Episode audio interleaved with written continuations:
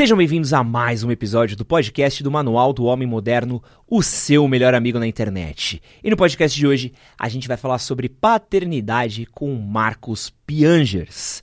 Pai da Anitta e da Aurora, filho de mãe solo, Marcos Piangers é uma das maiores referências sobre paternidade na internet brasileira. O palestrante já participou de cinco vezes do TEDx e também é autor do best-seller Papai é Pop, que tem mais de meio milhão de cópias vendidas no Brasil, Portugal e Espanha, além de ter virado filme aí protagonizado por Lázaro Ramos. Marcos. E aí, mano? Muito obrigado de ter você aqui. Beleza. Prazer enorme de poder contar com a sua Massa. presença. É, hoje a gente vai falar bastante sobre paternidade, vamos falar um pouquinho sobre masculinidade também, que é muito pertinente. Mas antes eu preciso dar uns recadinhos aqui, uns presentinhos pra você dos nossos patrocinadores. Ah, sério? Pô, sério, cara? Porque a gente gosta de receber já a visita com presente. Sim, é, mano. Beleza. Só pra já quebrar o protocolo aqui, ó. Então, pra começar aqui, ó, temos aqui, ó, cuequinha da Cueca Store pra você, valeu. Tá? Essa é uma cueca antimicrobiana que evita a proliferação de micro-organismos que são os responsáveis pela transpiração, é hipoalérgica, ecologicamente correta e ajuda a que você se sinta confortável o dia inteiro. E é um presente do pessoal da Cueca Store, que é o maior e-commerce de moda íntima masculina da internet brasileira. Então você quer comprar uma cueca boxer pra encontrar aquele minuzinho que você gosta, aquela minuzinha que você gosta? Tem. Quer uma cueca sleep pra te dar mais aí sustentação na hora de praticar um esporte? Tem. Quer uma samba canção pra ficar relaxando no domingo? Na Cueca Store tem. E usando o cupom M H M quinze você tem quinze por cento de desconto nas suas compras na Cueca Store.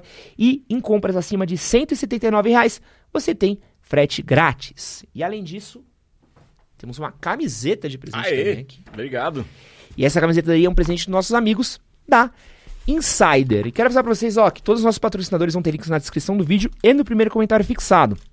A Insider é uma marca aí maravilhosa, tô usando aqui minha camisetinha da Insider. É uma camiseta com uma tecnologia respirável, anti-odor, antibacteriana, feita de tecido tecnológico, que é feito a partir de fibras de modal, que a gente já falou bastante aqui no canal, e que ajuda a ter uma rápida absorção e evaporação do suor no seu corpo. Você não precisa passar essa camiseta daí, porque ela já fica passadinha no seu corpo, ela não desbota, além de ser super leve e macia. Ou seja, é uma ótima opção pro seu dia a dia, pra você compor um visual, pra você usar pra ficar relaxadão, pra usar pra, pra, usar pra correr atrás dos filhos. Boa. Perfeita, maravilhosa. Pra dormir, pra viajar, né? Porque... é isso, melhor tipo de coisa. E com o cupom que tá aqui, ó, M H M quinze, você tem quinze por cento de desconto nas suas compras na Insider. E nosso último patrocinador aqui pra gente falar, e não menos importante, são os nossos amigos da Manual, que também estão com a gente aqui no nosso podcast. Então, ó... pra quem aí, aproveitar que a gente vai falar de paternidade, calvície é uma parada genética que vem aí, a gente sabe que passa pela família e atinge cinquenta por cento dos homens e podem afetar várias áreas da sua vida aí ligado à autoestima. Manual oferece tratamentos comprovados e personalizados de acordo com, meu, e de acordo com o caso que você tem, o problema que você tem, você vai ter um tratamento aí feito pra você, prescrito e acompanhado com uma equipe médica. Os tratamentos servem tanto para casos mais iniciais quanto os mais avançados de calvície. E se você fizer o tratamento de maneira contínua, seguindo a linha certinho que passaram para você, os resultados começam a ser visíveis a partir do quarto mês de uso.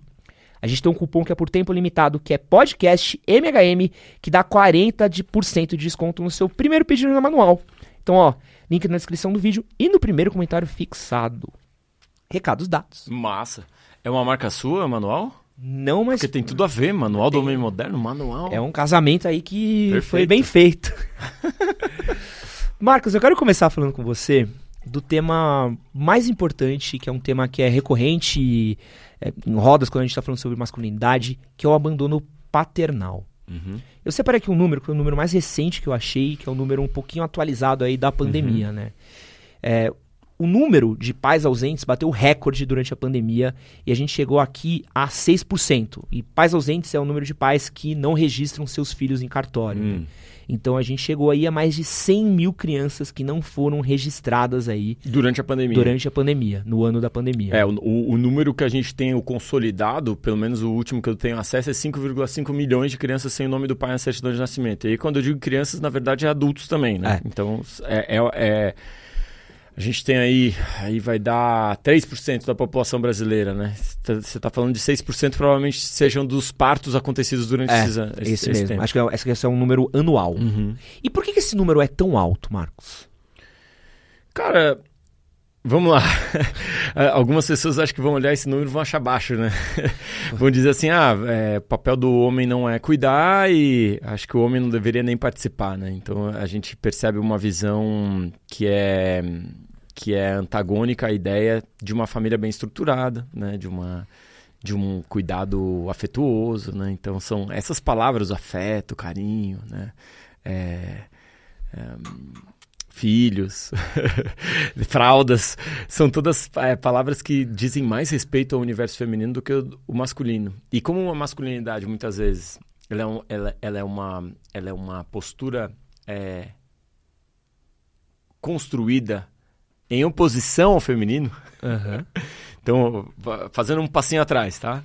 Acho irado, né, você fazer esse trabalho de discutir masculinidade, discutir o que é o homem e o que é o homem moderno, né? Agora, a gente sempre tem que perceber que as mulheres fazem isso há muito tempo.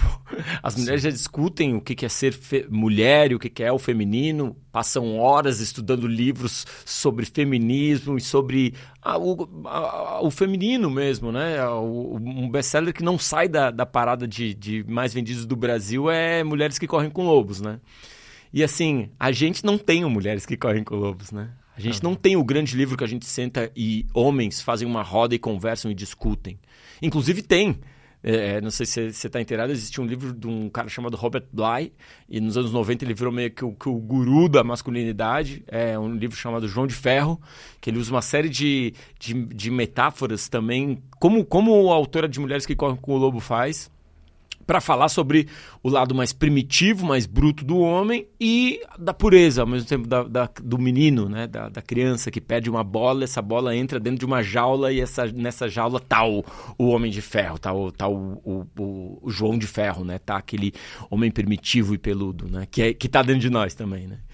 Então, assim, é, me parece que essa construção do, do, do, do masculino que foge é essa construção atrapalhada, construída com um certo ressentimento, com muita crueldade. Esse garoto, ele chega muito bonzinho, né? Eu e você, a gente sempre foi muito bonzinho, cara. A gente chegou no mundo com cinco anos, seis anos, se nos dessem um bebê no colo, a gente cuidaria desse bebê com todo carinho e afeto, cara. Você entrega um bebê hoje para uma criança de cinco anos, para um menino de cinco anos, ele trata aquilo como uma coisa muito preciosa, ele faz carinho, ele cuida, sabe? Ele quer trocar fralda.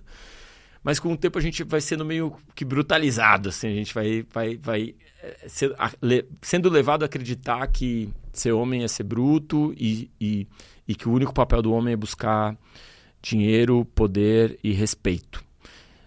E eu não vejo problema em ser respeitado, só que a gente acha que é respeitado quando tem poder e dinheiro. E eu quero ser respeitado pela honra, pela justiça, pela coragem, pela dignidade, pelo... eu quero ser respeitado pelo respeito que eu dou para os outros. E eu quero ensinar isso para as minhas filhas, e para os meus filhos, e para os meus sobrinhos, e para os meninos que eu encontrar ao meu redor. Então, eu acho que esse número ele é, um, é um número alto de abandono no Brasil. Eu acho que é um número altíssimo. Para mim, assusta ainda mais quando eu vejo que dos, da, das famílias com filho, trinta e três por cento, né, quase trinta e três por cento, vai, trinta por cento das famílias com filho no Brasil são de mulheres solteiras. Mãe solo. E esse número, quando é, quando é o homem, o cuidador, vai para seis por cento. Então, é, é, pais solteiros, né, pais solo, seis por cento. Mãe solo, trinta por cento do, das, da, das famílias com filho. Né? E aí, sem falar também os números de casos que a gente tem do abandono paternal que está dentro da família. Né? Cara, pai que nome, não faz é, parte, né? Ela é tem o nome na certidão. Mas não está é, lá, né? Ou, é. e, ou que larga a mãe, ou que também é. tá, não faz parte. Mas e para mim esse é o ponto, na verdade. Você trouxe agora o ponto mais importante, eu acho. Uma criança não precisa de um pai, velho. A gente fala assim, ah, a criança... Uma, todo, toda criança precisa de um pai. A criança precisa de um pai consistente, protetor, é, justo, de um pai presente, atento, de um pai carinhoso. Isso uma, uma criança precisa. A criança não precisa de um pai violento, de um pai grosseiro, de um pai que vai é, é, criar um monte de trauma nessa criança. Não é de um pai que a criança precisa. Precisa de um pai bom, tá ligado? Então essa... É, é, essa ideia assim de, ah não, beleza, é, a gente, eu, eu, eu, eu registrei essa criança, Eu, eu, eu não sou um desses pais que deixou o filho com, né, de seis, de cinco vírgula cinco milhões de crianças que não tem o nome do pai na certidão. Meu nome tá lá, mas aí tem uma série de passos depois disso, velho. Sacou? Você registrou? Beleza. Aí você tá dentro de casa? Não, tô fora, tô separado. Sem problema, irmão. Separou, não tem problema nenhum. Você consegue ser um pai, inclusive por lei. A lei é, é, incentiva que a, as separações sejam de guarda compartilhada. É um incentivo judicial, uma lei de dois mil e dezoito, se eu não me engano, ou dezesseis, que determina que o, o juiz, na hora, na hora da, da separação, deve ter uma propensão a incentivar que, que o filho fique com metade do, da semana com o pai e metade da semana com, com a mãe. Por que, que isso não acontece? Porque os homens abrem mão, cara. Olha que louco. Caramba. Os pais preferem, não, não, eu só quero final de semana. A maioria. Vou falar, só que a maioria. Ao mesmo tempo, a gente tem um monte de pai louco pra estar com o filho e que aí pa, pa, é, passa por uma situação de alienação parental em que a mulher usa a única arma que ela tem numa relação, que é os filhos, né? Então, aí também é outra novela que a gente vê. A gente constrói as relações com um homem se percebendo só como um provedor. Então, eu passo a vida toda naquele casal e mesmo pai pensando, não, eu preciso de dinheiro. De novo, a gente correndo atrás de poder e dinheiro pra alcançar respeito. E a mulher, o que, que ela tem? Em geral, a gente joga pra mulher essa parada de criação de filho. Aí olha que louco que acontece na separação, velho. Um tá magoado com o outro e cada um usa suas armas. O homem não quer é, dividir patrimônio. O e homem diz, não vou te dar um centavo, vou entrar na justiça, você tá ferrada, vou tirar seu carro, vou tirar seu apartamento, vou tirar tudo. Mano, imagina quantos desses casos não chegam em mim. Mas ao mesmo tempo a mulher usa a arma que ela tem também, que é os filhos. E dizia, eu não vou deixar você ver seu filho. Eu não vou deixar você ver sua filha. E aí quem se dá mal é a criança. Quem se dá mal é o mundo, velho. É. Porque esse cara vai trabalhar mal. Esse cara vai ter, vai ter depressão. Esse cara vai se suicidar. Esse cara vai cometer uma violência. Vai perder a cabeça dele. E essa mãe vai estar vai, vai tá mal, vai entrar em depressão, vai ter que fazer, vai ter que fazer terapia pra caramba. E esses dois pais quebrados, velho, vão criar como um filho, cara. Como é que vão criar um filho assim?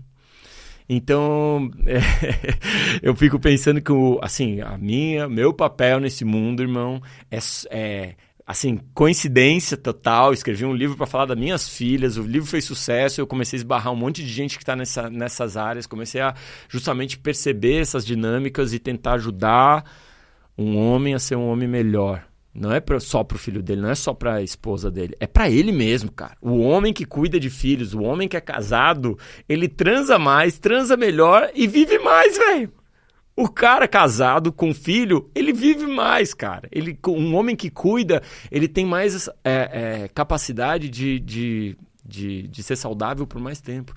Então, assim, não é só pelas crianças, não é só pela esposa, né? Quando eu falo que um, um, um homem deve ser um bom pai, acho que muito homem pensa, pô, mas esse é, é um discurso é, feminino, meramente feminino, você tá defendendo o lado da mulher. Mano, eu tô defendendo o lado do homem, cara.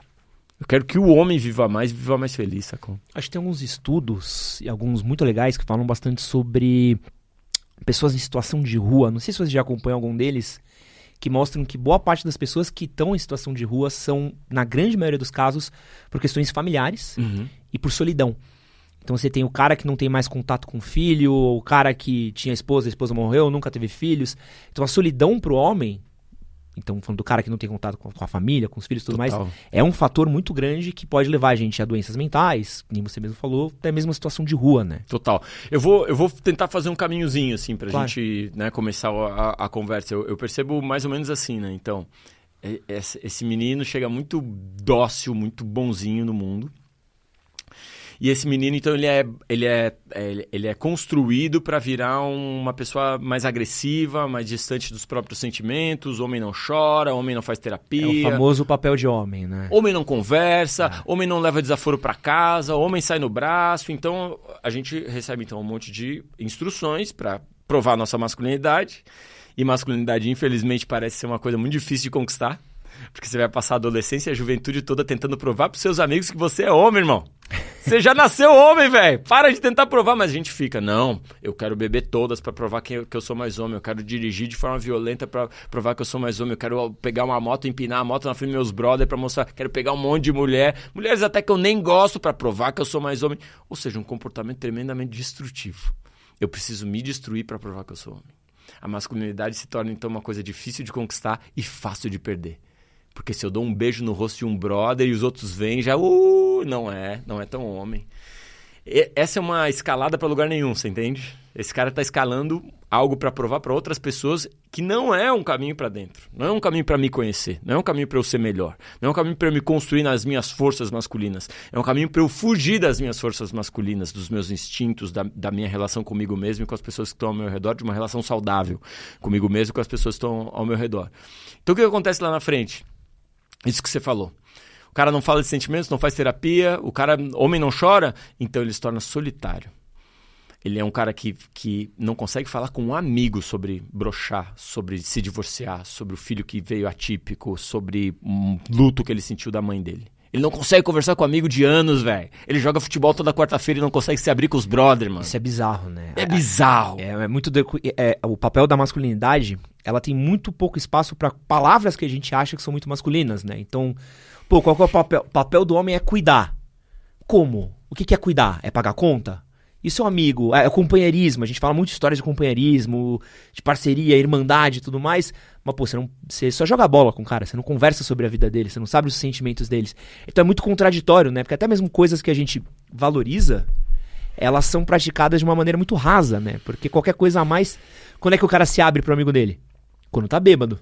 Quando, quando tá bêbado. E aí, e aí a gente começa a fazer isso. A gente é. começa a beber pra conseguir se conectar com a gente mesmo e com as pessoas que estão ao nosso redor. Isso é muito louco, né, cara? E o que acontece depois que a gente bebe pra caramba? A gente dirige de forma violenta. A gente bate o carro. A gente é a maioria dos acidentes de trânsito. A gente é a maioria das brigas de bar. Porra. A gente sai pra beber porque é a única forma da gente se lembrar que a gente chora. Se lembrar que a gente sente. Se lembrar da nossa mãe. Se lembrar dos nossos filhos. Se lembrar da nossa ex-esposa. Aí a gente bebe pra se conectar com a gente mesmo. E o que, que a gente faz? A gente briga depois disso, velho. A gente sai no braço, a gente se mata. A gente, o homem se mata quatro vezes mais do que as mulheres, cara. Então, assim, é, é um comportamento, fazendo esse, esse, esse caminho, sabe? É um comportamento que você não precisa ser P H D, você não precisa estudar, não precisa fazer uma universidade pra perceber que vai dar, vai dar merda, velho. Você não precisa ler livro pra, pra entender que vai dar merda se seguir esse caminho.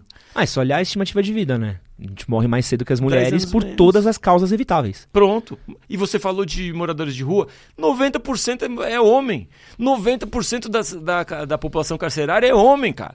É, noventa por cento dos acidentes de trânsito, noventa por cento dos homicídios. Então, assim, cara, a gente olha esses dados e diz assim, beleza. Já sabemos como é o caminho que vai dar tudo errado. E sabemos o que é uma vida boa. O que é uma vida boa? Uma vida boa é uma vida cheia de amigo, irmão. É uma vida com uma família harmonizada. É uma vida, se possível, se você tomar essa decisão, ter filho, cara. Pra deixar um, pra frente seus valores, suas virtudes. Uma vida boa é uma vida estabilizada financeiramente, que você não gasta pra mostrar pros outros que você tem. Você gasta na medida que você sabe que você pode gastar. Uma vida boa é uma vida que é longa, velho. E que você sabe que tem um valor nessa vida longa. Que você não precisa abraçar, fazer loucura hoje. Você, você sabe, mano, tem tempo. Cada coisa tem o seu tempo. Uma vida é longa. Uma, uma vida boa é uma vida onde você respeitou seu pai e sua mãe. Seu avô, sua avó, sua sogra, você respeitou as, a, as pessoas do seu redor. E aí, quando eu olho pra, pra a morte, né, eu, eu, eu acho que é, que é um bom, uma boa engenharia reversa pra todo homem. O que, que vai estar escrito na sua lápide, sacou? Porque se tiver ali, esse foi macho pra caramba, eu já sei mais ou menos como foi a sua vida. Entendeu? É o famoso, quando você vê na lápide, bom pai, bom marido... É. Cuidou da sua família. Isso tinha muito na lápide antiga, né? De, de valorizar isso, essas coisinhas, mano, pequenininhas. Isso. Né? E assim, o que, que acontecia nas antigas? Existiam processos e rituais de, de transição do homem menino e o homem, o homem adulto. E esses, esses rituais, eles acontecem até hoje em, em, em populações, assim, originárias. Mas, assim, cara, isso era muito evidente e muito importante. O que, que acontecia? Você era cuidado até os... quinze anos, você era um garoto, que você vai ser cuidado pela tribo. A partir dos quinze anos, você participava de um ritual, algum ritual. Vai pro meio da floresta, fica três dias. É, tem rituais af- em tribos africanas, você se joga de cipó como se fosse um bungee jump. Isso é maravilhoso. Tem um, um, um, um, um ritual na, numa tribo amazônica que as Os jovens, as crianças colocam uma... uma a luva de formiga. A luva de formiga. Esse também é, é incrível. Você tá aí. Entendendo? São rituais. É. Eu não tô dizendo que precisa de dor, mas precisa... De, um, de uma ritualização de um processo de, ó, a gente cuidou bem de você até aqui, mas agora você cuida da, da tribo. Você vai cuidar do ancião, você vai cuidar das crianças, você vai cuidar das mulheres, você vai cuidar dos outros homens, você vai... Agora é, é você que cuida. E essa transição para ser um homem falta na sociedade moderna. Falta a gente explicar para esse garoto, para esse jovem, que, mano, agora é você que cuida. E o que é cuidar, como você disse, né? O que que é cuidar, né? Marcos, aproveitando que a gente tá falando de cuidar e falando de masculinidade, eu quero pegar esse gancho, que acho que tem uma questão que é, é, é muito importante, e eu vi numa palestra sua, num papo seu, que até a gente tava conversando aqui antes uhum. da gravação, você falou muito sobre o papel do pai. Que a gente tem esses estereótipos de masculinidade, eles acabam vindo, às vezes, de cima a baixo. Eu vejo na minha família, é, pô, amo meu pai, meu pai foi um cara incrível, mas muito do que eu aprendi sobre o que era ser homem com meu pai, eu olho hoje e falo, meu, não dá. Não dá, não, não, não condiz com o que eu acredito, não condiz com o que eu acho que precise. Uhum. E é, quando eu tiver um filho, eu penso nos valores que eu quero passar, e eu falo assim, tá, eu vou ter que recomeçar essa conversa do zero. Então, talvez eu não possa pegar o que meu pai teve, porque meu pai não teve pai. Uhum. Então, ele teve que fazer muita coisa improvisada dele também. E eu vou precisar caçar esse caminho pra criar, pra passar um, um valor que eu acredito ser melhor. Então, é, qual que é a importância do pai pra formação desse, dessa masculinidade mais saudável? De um homem mais saudável, que se bote menos em risco, que... É, beba menos, que exagere menos, que brigue menos, que seja uma pessoa mais com inteligência emocional. Uhum. Qu- qual que é o papel do pai para passar esse valor para essa criança? Então, cara, acho que essa era, é a primeira parada. É que, acho que antes de ter filho a gente devia fazer esse caminho, tá ligado? Antes de ter filho a gente devia olhar para dentro da gente. A gente devia desenvolver a inteligência emocional. A gente devia entender que eu vou conquistar respeito pelas minhas virtudes, não pelo meu poder, nem pela minha fama, nem pelo meu dinheiro. Sacou? É, é, a gente, eu vou entender qual é o meu caminho mais saudável, mais longo, mais bem vivido, para daí quando chegar meu filho, eu poder dizer, ó, faz que nem o papai. Porque, filho, olha que massa, meu. O único jeito de disciplinar uma criança é tornando essa criança seu discípulo, velho.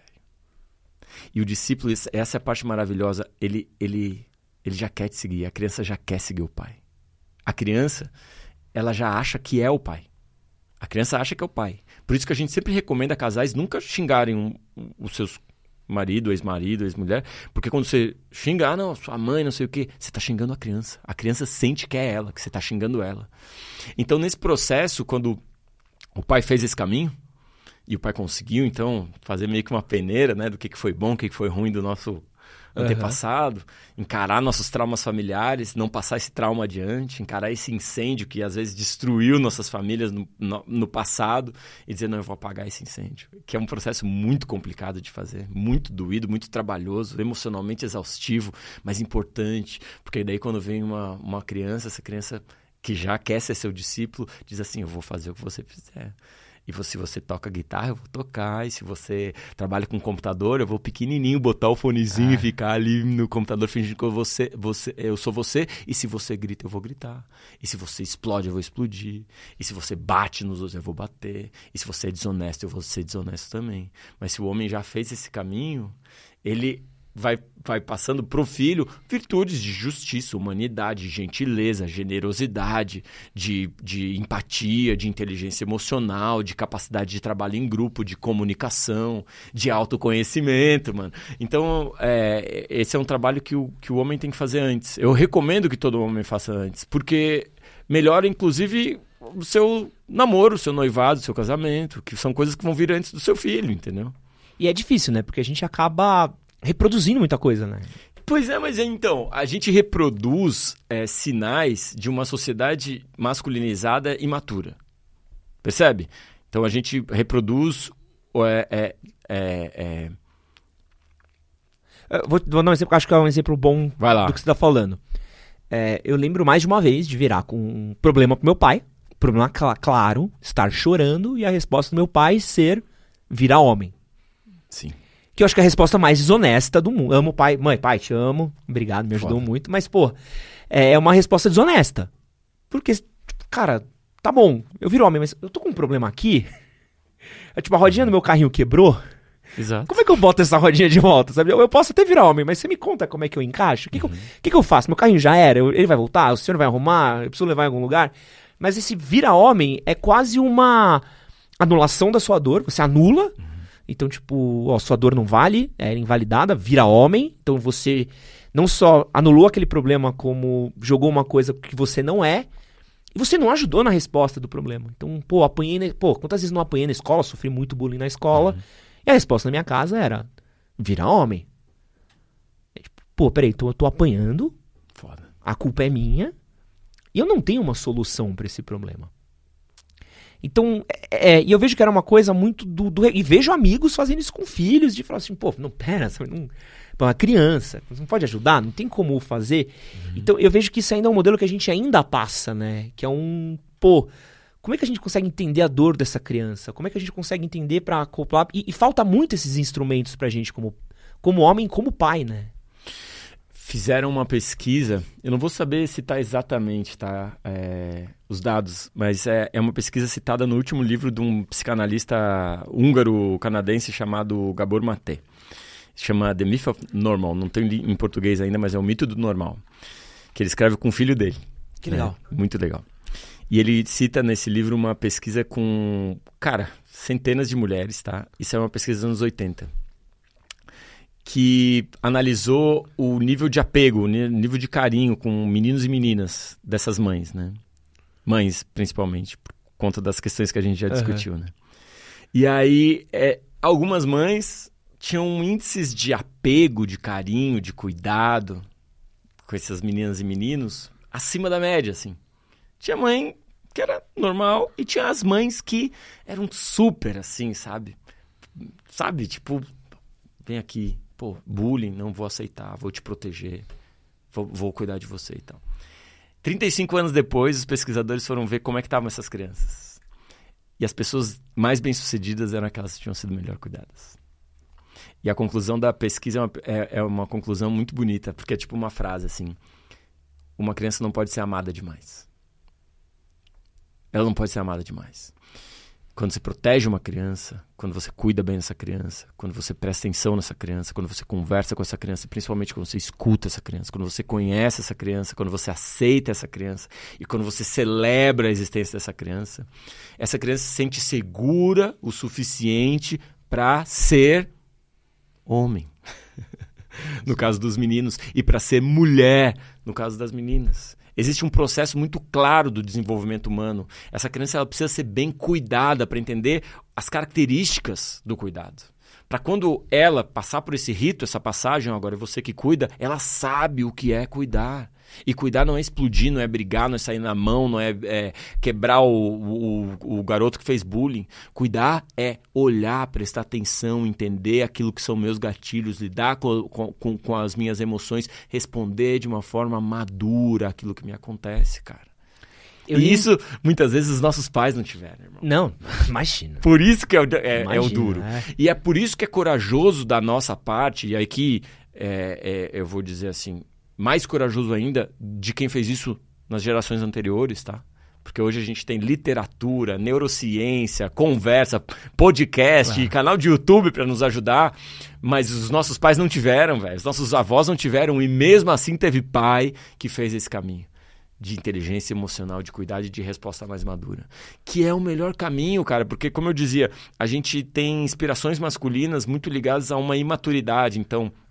É, zero zero sete, é, quem, sei lá, vários influenciadores, quem tiver mais grana, quem pegar mais mulher, ou seja, é, uma, uma celebração desse menino que não cresce, que fica para sempre uma criança. Mora com os pais até os quarenta, né? É, sei lá, não, ou, não cuida de ninguém. Uma masculinidade meio rasa, né? Tipo, ó, o que, que é esse homem? Ah, ele tem carro e pega um monte de mulher. É. É isso. É um, é um menino ainda, é. né? É um menino, né? E, e tem, e tem um, um, outras referências. Você pega os, os, os grandes imperadores romanos, né? A melhor época de Roma, né? Os, os quatro bons imperadores. Você pega é, é, grandes homens do passado mesmo. Para quem gosta de, sei lá, é, é, ficção, Game of Thrones. Você, você, você entende o que é uma pessoa que cuida do seu clã, da sua família, que é honrado, que não mata por, por vingança ou raiva, mas mata quando tem que ser, aquilo tem que acontecer. Ou seja, existe uma reflexão, existe uma maturidade, existe uma sabedoria. E isso é conquistado quando a gente passa por esse processo de não, beleza, eu fui um menino, fui um menino bem cuidado e eu sei o que é cuidar. E agora eu cuido da tribo, eu cuido da minha mãe, cuido da minha esposa, cuido dos meus filhos. Ou seja, é um processo de maturidade que não... que não leva o homem para aquele caminho de autodestruição e de destruição de quem está ao redor dele, né? Ele Cê... não tem que provar nada para ninguém através de dinheiro e, e, e poder. Você falou de maturidade e masculinidade, eu quero falar agora do oposto, falar da imaturidade na masculinidade. Uhum. A gente tem visto muito forte esse crescimento do movimento Red Pill, essa galera que tem essa, uhum. esse ódio à mulher, são comunidades, não sei se você está muito inteirado do assunto. Cara, eu fujo. É... Aliás, se quiser uma Campari ou uma cerveja aqui, tá. Você pode escolher, tá? Ninguém tá te empurrando tá. nada. E como é que a gente consegue explicar, sendo que a gente tá vivendo num momento de tanta informação, um momento que a gente tem psicólogos, temos neurocientistas, temos tantas pessoas explicando um pouco de tudo que acontece no mundo, todos esses mecanismos de masculinidade, tem essa galera que é, nega tudo isso e quer voltar para esse ideal dessa masculinidade rasa, baixa, agressiva, e esse, essa misoginia enorme, esse ódio à mulher tão grande. Como é que você conseguiria explicar esse tipo de movimento?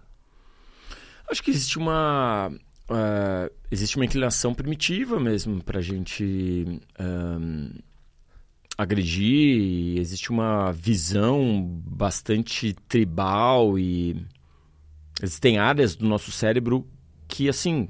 cientificamente são, são primitivas mesmo e que são muito poderosas, né?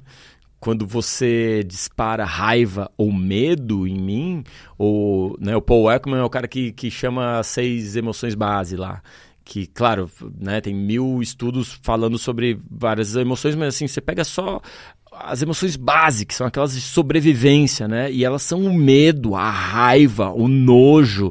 Essas são emoções muito poderosas, cara. Muito poderosas. E quando você trabalha elas com o discurso, você manipula as pessoas para fazer exatamente o que você quer. Entendeu? E aí é triste, porque a gente tem também em redes sociais um algoritmo que, que valoriza esse tipo de, Demais. de discurso, né? Porque é, a raiva, o medo, o nojo causa engajamento, por incrível que pareça, né? São, são sentimentos muito, muito, é, é, muito presos no nosso cérebro de uma parte, numa parte muito nossa, muito pouco moderna, muito antiga. E, e essas são comunicações que vão lá direto. Uh, de forma que conseguir sofisticar nosso comportamento é um processo de maturidade. Sofisticar esse, esse, esse medo, essa raiva, essa, e dizer assim, não, por que, que eu tô sentindo raiva, velho?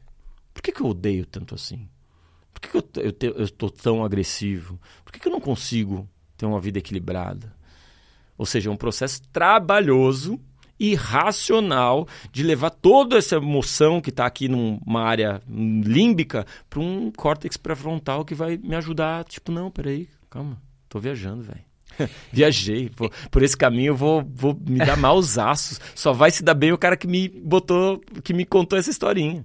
Eu não sei se você sente um pouco disso. Que me vendeu esse curso, tá é, ligado? Pô, a curadoria de dois mil e quinhentos reais, é, é loucura, é. né? Eu não sei se você sente um pouco disso, mas eu acho que a gente tem, nessa conversa que a gente tem tido de masculinidade, se tornou um pouco mais complicado, né? Antes era muito fácil o que era ser homem. O que era ser homem? Ah, era o Schwarzenegger, era o Stallone, era o, hum. o cara bruto, pouca ideia, que... Mas olha que interessante, velho, até nesses, nesses pontos... Era impossível, então, ser homem. Sim. Porque ninguém era... Seu pai não era o Stallone, não, não era o Schwarzenegger. Ninguém era o Chuck Norris, velho. Ninguém era o Steven Seagal. Então, não, eu sei o que é ser homem, mas ninguém era, então, velho. De novo, a masculinidade é. como algo impossível de alcançar. E, e se não, eu, o que eu vejo é que, como hoje a gente não tem mais esse ideal tão fácil... Sim. Tem, cria-se é uma crise de masculinidade. Esse cara, ele, ele... Não, eu vou resgatar esse elemento. Então, eu vou ser Red Pill, eu vou ser Peaky Blinder, uhum. eu vou ser espartano, eu vou ser mafioso. Você tá muito mais inteirado do que eu, tá ligado? Sim, não. Você usou uns termos venha. aí que eu não conheço. Não venha pra esse lado. Se puder não, não se inteirar disso, tá. Acho que é um consenso aqui. Não se intere que você vai ser mais Pare, feliz. Tá bom. Mas é um... É, parece que é uma crise de elementos... E é muito grande. Ainda mais na internet hoje, você vai ver essas coisas ganhando um viés de confirmação muito forte. Hum. E falta isso. Parece que a gente não consegue ser homem se não tiver um manual, né? Se não tiver um... Pô, até irônico. Olha aí. Mas se a gente não tiver... Cara, tem que fazer isso, isso, isso, isso. Senão você não é homem, né? E, e nisso... cria-se esses movimentos, né? É, é, é bizarro, é, cara. Eu vou só falar uma parada. Se você é, nasceu com gameta X Y, você é homem, velho. Pronto, irmão. Tá? E aí tem outras variações aí, né? Tem é. outras variações, beleza. Mas assim, biologicamente, você já é homem, irmão. Ganha dinheiro quem vai, sacou? Fazer uma, um curso pra você virar homem. Quem vai dizer, ó, como pegar mulher. Irmão, você quer pegar mulher? Seja um cara amável, velho. Seja um cara amável. Seja um cara, né? Cheiroso, limpo. Ou seja, todo... To... É o mínimo, né? O mínimo, irmão, né, velho? Que consiga falar, né, velho? Consiga conversar, consiga escrever, sabe? Consiga, pô, é, enxergar o outro, o outro ser. Não como um pedaço de carne, mas como uma pessoa. Não, e também tem uma galera que tem um, um papel muito vulnerável, né? Isso é um pouco mais do nosso trabalho. Uhum. Mas eu vejo que tem um jovem que ele é muito vulnerável, por quê? Porque os pais estão em casa, mas às vezes não estão. Total, irmão. E aí o cara, pô, queria chegar na minazinha, mas não sei como chegar. Pô, queria me vestir melhor, mas não sei. Queria ser mais respeitado, mas não sei. E ele vai pra internet. Ele vai pra internet. E aí encontra esse, esse tipo de conteúdo, né? E cai nisso, né? É, você pega o cara vulnerável que não tem ali um acompanhamento... Eu fico muito feliz quando eu vejo mãe, pai, que fala, pô, pô acesso o seu canal e passo pro meu filho. Pô, você responde, fala, parabéns, você é a exceção, porque normalmente seu filho chega aqui sozinho. Isso quando ele dá sorte. Porque quando não dá sorte, ele chega no Red Pill, chega uhum. no cara que faz não sei o quê, chega no... Aliás, até um ponto legal da gente falar, chega no cara que odeia mulher solteira, é, mãe solteira. Uhum. E é um fenômeno, né? Tipo, cara, o que, que, que eu vejo de conteúdos de homens falando mal de mães solteiras... que estão num lugar de alta vulnerabilidade enorme. Eu não sei se você tem alguma opinião, já viu isso, ou conseguiria dar uma luz pra gente? Por que, que tem esse ódio tão grande de mãe solteira na sociedade? E agora? Eu nunca, nunca vi, mas eu tô ligado que tem fóruns assim de, de ódio extremo, né?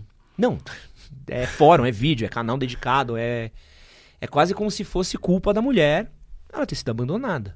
É. É, é bizarro, cara. É um, é um lugar muito impressionante e você pode falar melhor que eu, mas meu pai não teve mãe. É, meu pai não teve pai, né? Uhum.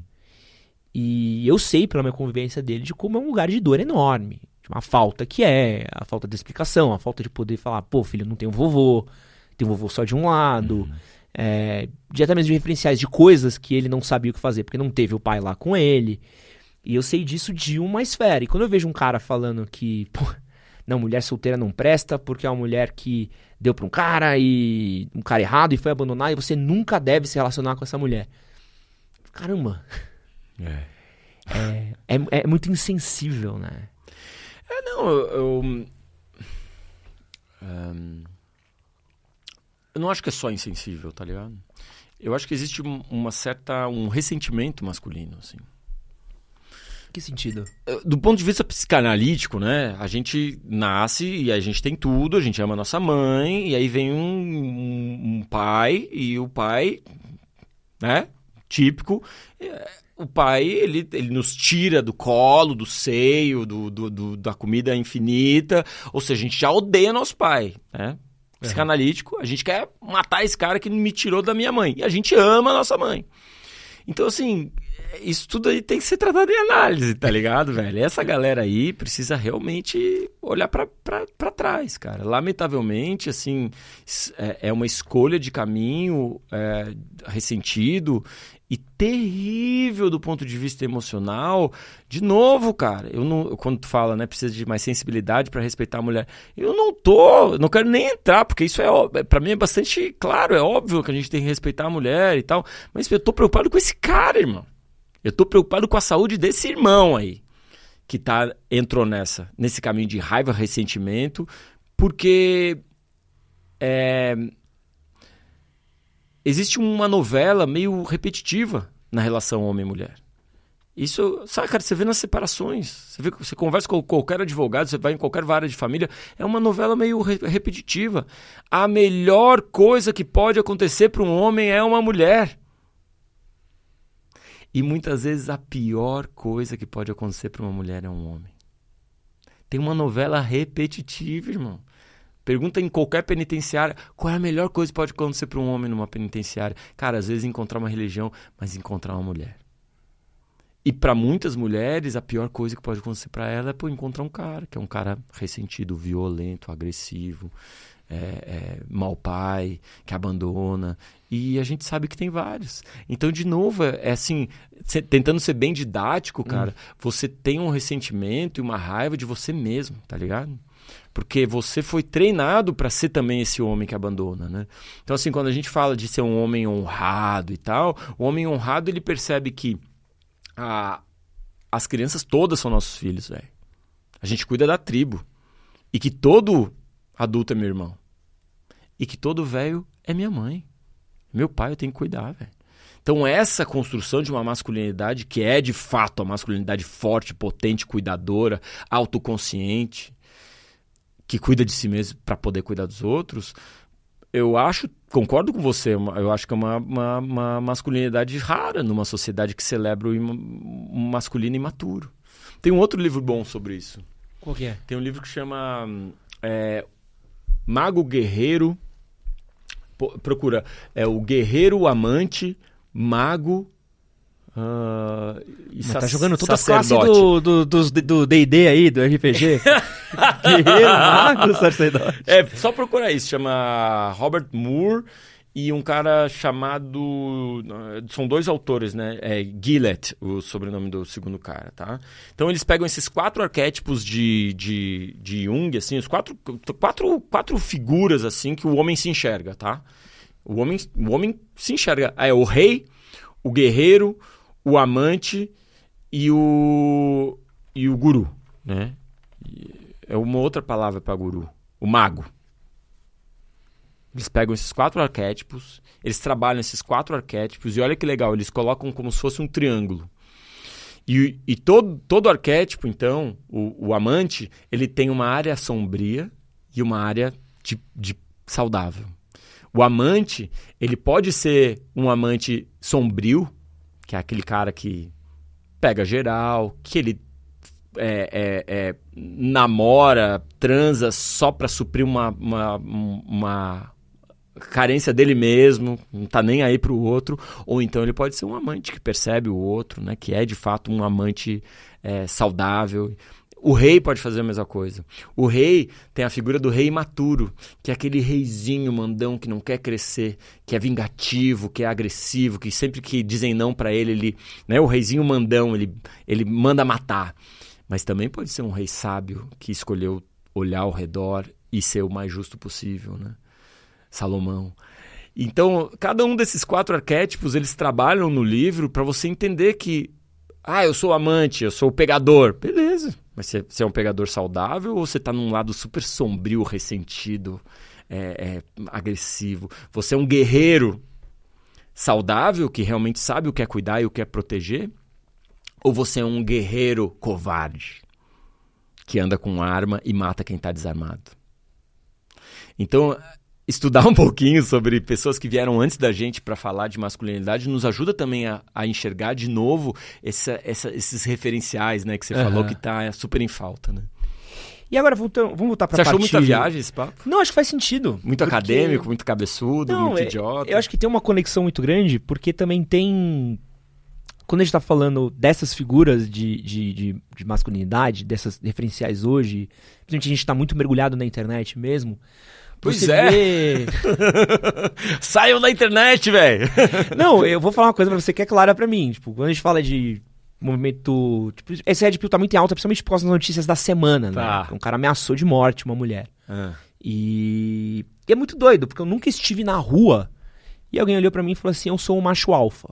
Pode crer. Não sei se alguém já teve esse... Já não, teve esse... nunca falou. Mas toda vez que alguém fala em macho alfa, eu não acho que é relacionado à biologia dos primatas, eu acho que é relacionado aos programas de computador. É. Então, quando algum homem fala que é alfa, eu acho que é um cheio de bug, cheio de erro, é. cheio de falha, mal feito, colocado ah. na rua de qualquer jeito. E aí, quando fala que... Ah, não, agora a versão beta é apresentável ao público. Tá ligado?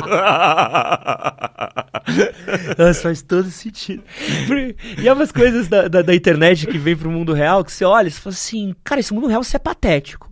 Isso é patético. Se tiver numa roda de bar, tiver... A gente tem a nossa produtora aqui. Se tiver numa roda de bar, tiver três meninas e três caras, um cara bate na mesa e fala... Não vou ficar com você porque eu sou um red pill. Ela vai rir da cara do maluco, fala, cala a boca, fala, pô, fiz campari no cu, sabe? Pô, se ferrar. É uma coisa que é doida, assim, porque é umas coisas que funcionam só na internet.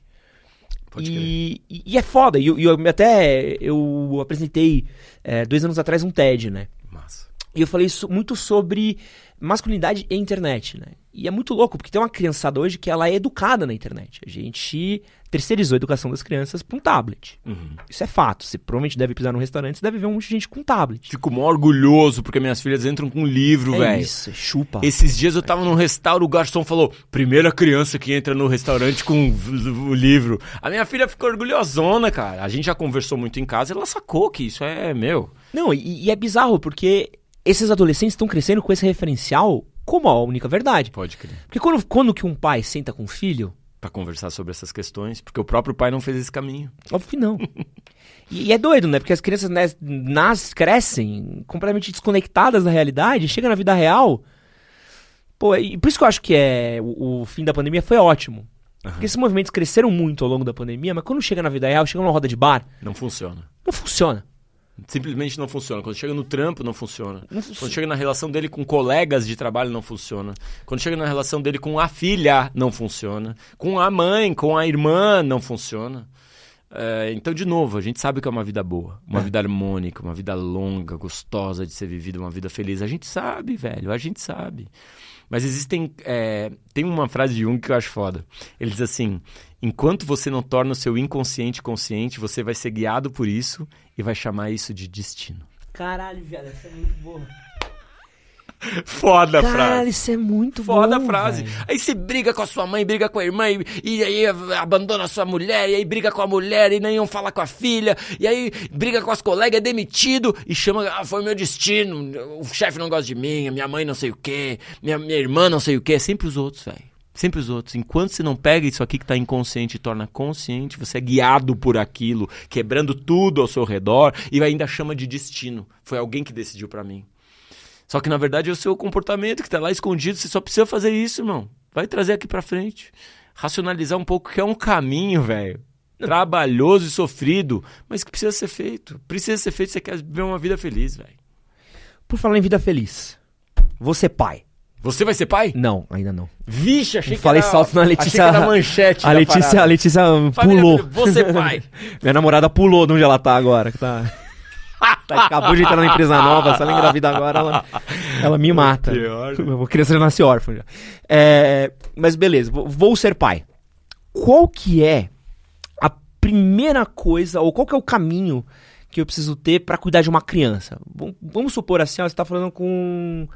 Com... Um cara que tá começando. Não sabe nem trocar uma fralda. Beleza, não, não que, tem o, problema. Onde que o cara, o novo pai, vai o aprender a ser pai? O problema não é o cursinho de gestação. A parada não é o dia da gestação. A parada não é aprender a trocar fralda. Não é aprender a, tocar, a, a dar banho. Tudo isso é muito fácil. A grande questão são todos os dilemas emocionais que você vai passar. Você, ao, na chegada de um filho, vai começar a se enxergar e a, a, a, a ter medo de olhar pra trás e dizer, caraca, como eu fui mau filho, como eu na adolescência fui agressivo, como eu não devia ter, né, tratado a minha mãe e meu pai assim, e eu, pô, eu tô vendo que é bem mais difícil. Você começa a passar por um processo emocional de se enxergar, de se arrepender e tomar duas decisões. Um caminho bem ressentido, que grita, explode com tudo e joga tudo pro alto, ou um caminho de, cara, iluminação, evolução, de aprendizado, de, pô, de, sabe, viver uma vida que é trabalhosa, não vou, não vou negar, muito trabalhosa,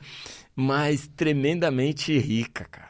Uma vida rica, tá ligado? Uma vida cheia de brincadeira, criatividade, bobagem, risada, reflexão, gratidão, saudade. É foda, velho. É foda. Eu acho, em geral, a gente, a gente vira homem, né? É. A gente vira homem, a gente, a gente vai se, se aprimorando, a gente vai percebendo o que é ser um homem cuidador, ser um, ser um homem bom, né? Para ser lembrado como um homem bom. A gente... Pa, passa por esses processos nos momentos de dor.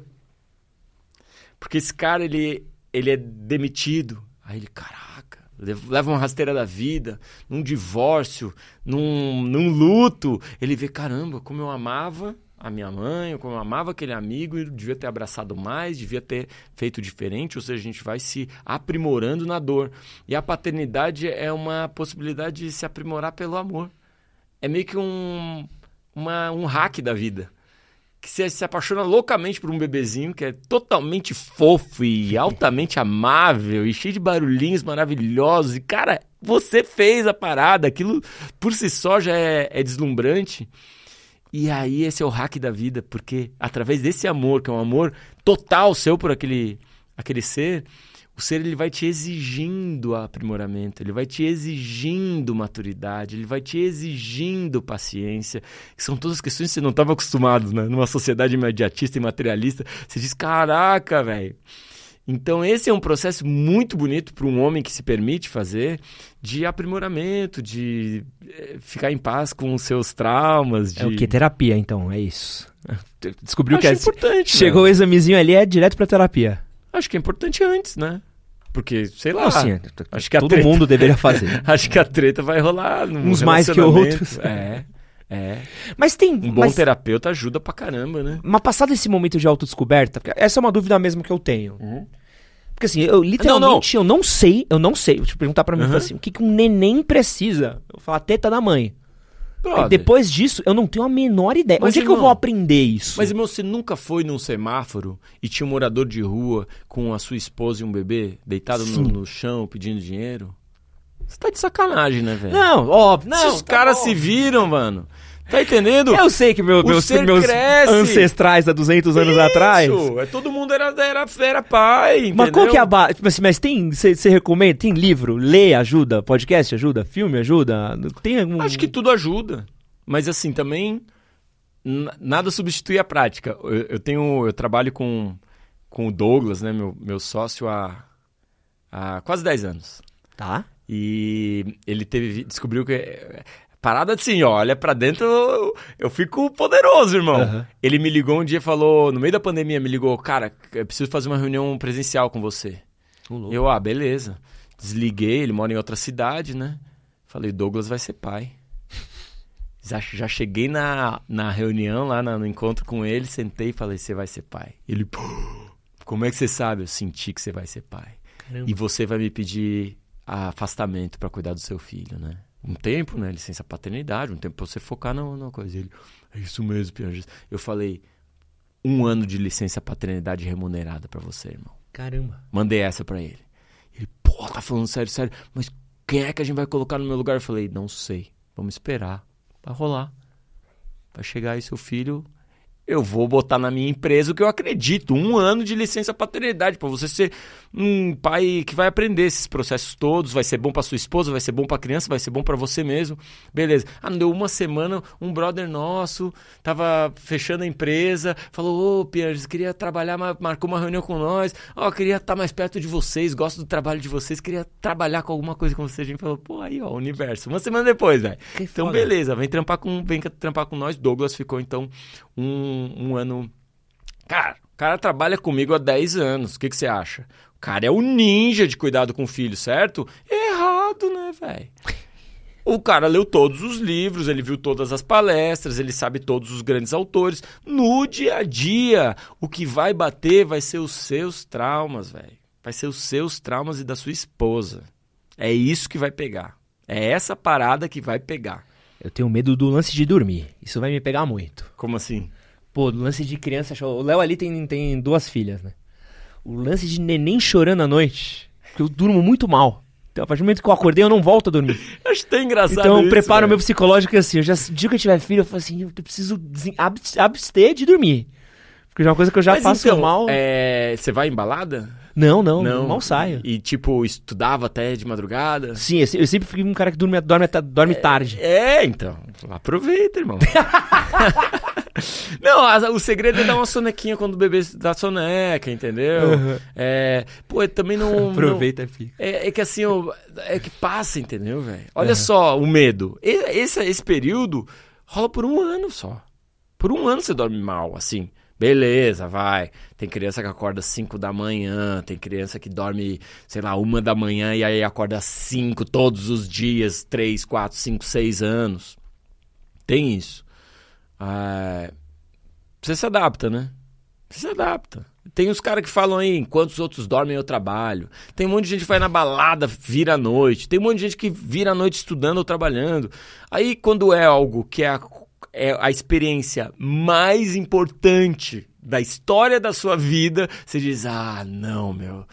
Tô, virei à noite, tô exausto cuidando do meu filho. Você tá entendendo o que eu tô falando? De novo, a, a nossa sociedade ela é construída pra poder e dinheiro. Então tudo que... pode gerar dinheiro se eu ficar estudando até tarde, né? Se eu... balada, né? Pegar é, é uma forma de poder e tal. A gente fica celebrando e aí não tem problema. A gente, tipo, não reclama de ficar virando noite com os brothers, bebendo, ou num churrasco, ou, num, ou estudando, ou muitas vezes trabalhando, né? É até um... é uma moeda social de produtividade, né? Enquanto os outros estavam dormindo, eu tava trabalhando. Enquanto os outros estavam dormindo, eu tava cuidando do meu filho. Pô... que peso. E é, em geral, algo que acontece por um ano, cara. Por um ano. Depois começa a alinhar o sono. Um aninho sem dormir. e, não, e assim, aí, cara, já vi de tudo, tá? Eu vi casal que é, a, ia pro motel pra dormir. Eles deixavam a criança na creche, uhum. Iam pro motel pra dormir. Daí eles iam, dormiam, assim, tipo, a criança na creche, daí voltava, pegava na creche, entendeu? Faz bem pro casal, né, meu? O cansaço começa a briga e o cansaço começa a... a inteligência emocional fica muito abalada. Então, tem, tem, tem formas, né, de, de lidar. O fato é que é a parada mais massa e importante da sua vida. Então, tipo, essas questões mais técnicas, elas todas são adaptáveis, né?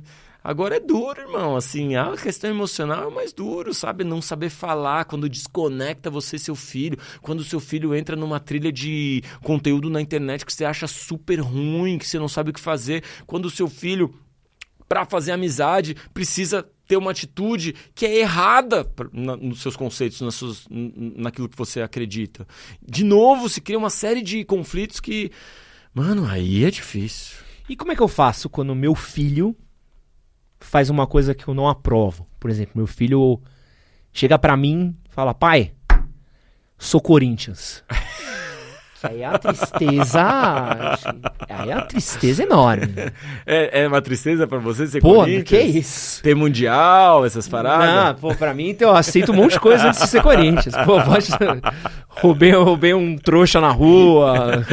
Pô, voltei da Americanas com quinze bombom no bolso. É, eu acho... É, Corinthians né? Não. É engraçado isso, né? É, eu brinco que é isso, cara. O filho é... a gente acha que filho é vaso, mas filho é planta, tá ligado? Então, assim, a gente acha que se botar Beethoven, então ele vai dormir calmo, se botar Beethoven na barriga, entendeu? E aí se eu tocar o hino do Corinthians, você levar ele bem pequenininho pro, pro estádio, aí se eu mostrar uns gols do Sócrates e tal, ele vai, vai torcer pro meu time. Então, a gente acha que dá pra moldar, mas eu não sou... vaso, nem você, a gente não foi moldado, a gente não fez tudo que a nossa mãe e nosso pai mandou e pelo contrário, na adolescência a gente diz, eu sou o contrário do meu pai, eu sou o contrário da minha mãe, tudo que meu pai acha massa eu acho mal, tá ligado? É. Eu vou fazer o... E, então assim, é um ser vivo, cara, e eu acho que é muito, é muito assim, preocupante quando um pai, uma mãe...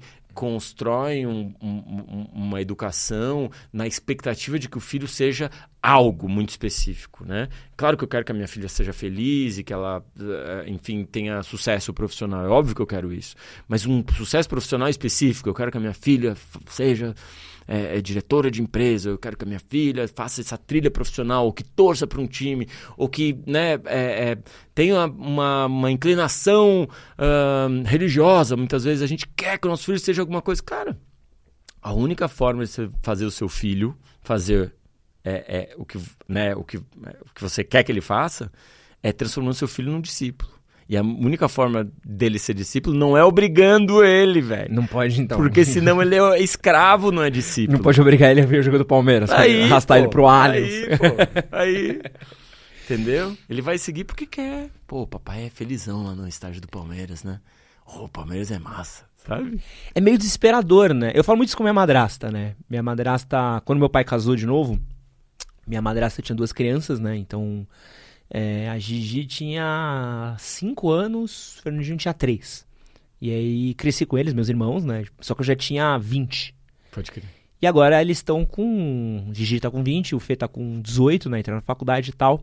E eu converso muito com ela disso, assim, né? De ver criando que é... Tipo, parece que criação é meio que... Tipo, aviãozinho de papel, sabe? Você hum. dobra, você faz... Nanana, aí você joga. Pode ir pra qualquer lugar. Putz! Aí é tanta coisa que é envolvida, que não é mais você, é Deus, sabe? É bonito. Você vai subir, se vai, se vai descer, se vai cair, se vai...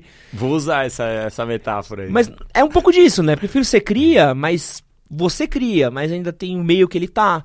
Tem a família, tem a escola, tem os amigos, tem os interesses. E você não consegue, tipo... Pô, meu pai. Meu pai ficava doido que eu fazia teatro. Uhum. Ninguém da minha família fez teatro. Ninguém da minha família é de humanas. Tipo... Só que eu gostava, porra. Veio uma goiabeira numa é, família de é. pinheiro, do nada veio uma outra árvore. E era desesperador pra eles. Claro, isso, porque eles não sabem como mexer com a, com a árvore diferente. Aqui na nossa família só tem pinheiro. A gente sabe como plantar um pinheiro, qual a terra do bar, a gente sabe até onde vai um pinheiro, a gente sabe como funciona. Aí do nada vem uma outra árvore e os pinheiros piram. Como assim, velho? Não, você tem que ser pinheiro. E aí é a parte mais triste da vida de, de uma família, que é quando os pinheiros tudo estão dizendo pra ela, não, você vai ser uma goiabeira. É o, ao contrário, né? Você vai ser um pinheiro. E a goiabeira, ela vai fingindo que ela é pinheiro, cara, porque ela ama os pinheiros. Então ela vai se fingindo de pinheiro e tantas goiabeiras seriam muito mais felizes e fortes e lindas e cresceriam muito mais se deixassem, se tivesse lá uma família dizendo, vai... Vai ser o que você é, velho. A gente tá aqui, nosso papel é te apoiar, te conhecer, saber como quer adubar essa terra, como podar de vez em quando, porque precisa podar, mas a gente quer ver você crescer, seja a, a planta que você for. Do que essa, essa obsessão que muitos pais e famílias têm para a criança ser exatamente aquilo que a gente espera que a criança seja. E aí você tá criando um trauma que vai passar pro seu neto. E vai, a roda não para, né? Isso, cara, é por isso, você vai fazer terapia, você vai ver isso. Ah, não, ah, então você começa a perceber, ah, então não é minha culpa. E aí a terapeuta, é, tá, essa coisa é do seu pai e sua mãe. Mas você tá ligado que não é culpa do seu pai e sua mãe, né? Aí você, caraca, é mesmo, então não é... E seu avô e sua avó, mas não é culpa do seu pai, do seu avô alcoólatra também. Ah, então vai, cara, a gente tem que ter a coragem. Trauma familiar é tipo um incêndio, né, pegando na floresta. E tem que ter alguém nesse, que vai queimando geração por geração. Tem que ter alguém que vai parar e encarar essas chamas, velho. E vai dizer, eu vou apagar esse incêndio. Próximo, a partir daqui é, vai ser coisa boa. Você falou rapidamente agora há pouco de, de licença paternidade. E até quero pedir desculpa pra gente voltar, porque eu acho que é um tema muito importante. Beleza. Né? Há quantas que a gente tá em licença paternidade no Brasil? Licença paternidade no Brasil tem menos dias do que o carnaval. Não sei se isso diz mais sobre, o Brasil, sobre, sobre a relação do brasileiro com o carnaval ou oh, com a licença paternidade. Terrível, né? Terrível. A gente tem muitos estudos, cara. É lindo de ver. A gente tem estudos no mundo inteiro falando sobre licença paternidade e o impacto da licença paternidade. Alguns países, na década de setenta, perceberam que a, a, a jogada não era nem licença paternidade. Era fazer uma licença parental. Porque aí você coloca... O, a pressão ou o recado da criação de filho nos dois. No momento que esses países estipularam licença parental, o abandono paterno é, diminuiu. Nossa. Por quê? Porque começa um, uma política pública, um recado social de que, cara, é os dois que cuidam. Né? Então, banheiro, trocador de banheiro no banheiro masculino também, uh, propagandas que celebram também a paternidade, o pai, uh, uh, comunicações que falam do, da importância do pai na, na presença do... Imagina, no parto, a mulher sente menos dor. Tem pesquisa dizendo que se o pai está presente, a mulher sente menos dor no parto, velho, coisa mais linda. Então, assim, a quantidade de informação que a gente tem é bastante ampla. Se a gente pudesse ter uma política pública que tirasse a licença paternidade de cinco dias e aumentasse, sei lá, velho, vai para trinta dias... já ia ser um super salto. Ah, imediatamente quando eu falo isso, alguém traz a questão econômica. Mas Piangers, vai, muita empresa vai quebrar se for trinta dias. Eu digo, beleza, irmão. Vamos, então, vamos, vamos de pouco em pouco. Vamos aumentar para seis, seis dias. Depois sete, depois oito. Vamos de pouco em pouco, não quero quebrar nenhuma empresa. Mas, de novo, a gente tá falando da coisa mais importante, velho. É a coisa mais importante, cuidar bem das crianças. Aí você pega um ranking, tá? Tem um ranking mundial que chama Save the Children, que é, são os países que melhor tratam as crianças. E melhor tratar as crianças é ter um bom pré-natal, ter boas condições de parto e ter ampla licença parental, né? Remunerada, para os uhum. pais terem a tranquilidade de cuidar dos filhos. Aí tem lá o ranking do Save the Children, né? É bianual. Você consegue ver esse ranking na internet. Aí você compara esse ranking com os países mais inovadores. Muito parecido. Os países mais felizes. Muito parecido. Os países mais produtivos. Profissionalmente, você produz melhor, velho. Você tá em calma, em paz com, com, com a sua família, com o seu filho bem criado, entendeu?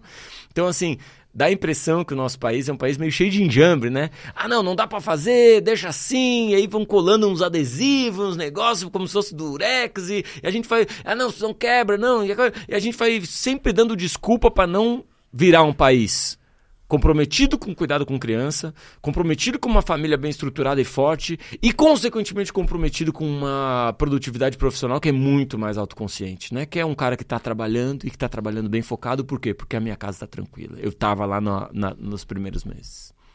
E agora vamos criar aqui um modelo, uma, uma hipótese, e eu queria saber um pouquinho do que você pensa nisso. Vamos pensar que é o cara que ele teve a mulher com um filho e ele acabou se afastando dessa família. Beleza. Se afastou. Não tem problema. Passou um ano, dois anos, três anos, quatro anos, cinco anos que ele não tá... Não vê o filho, não fala com o filho, não vê o filho crescer.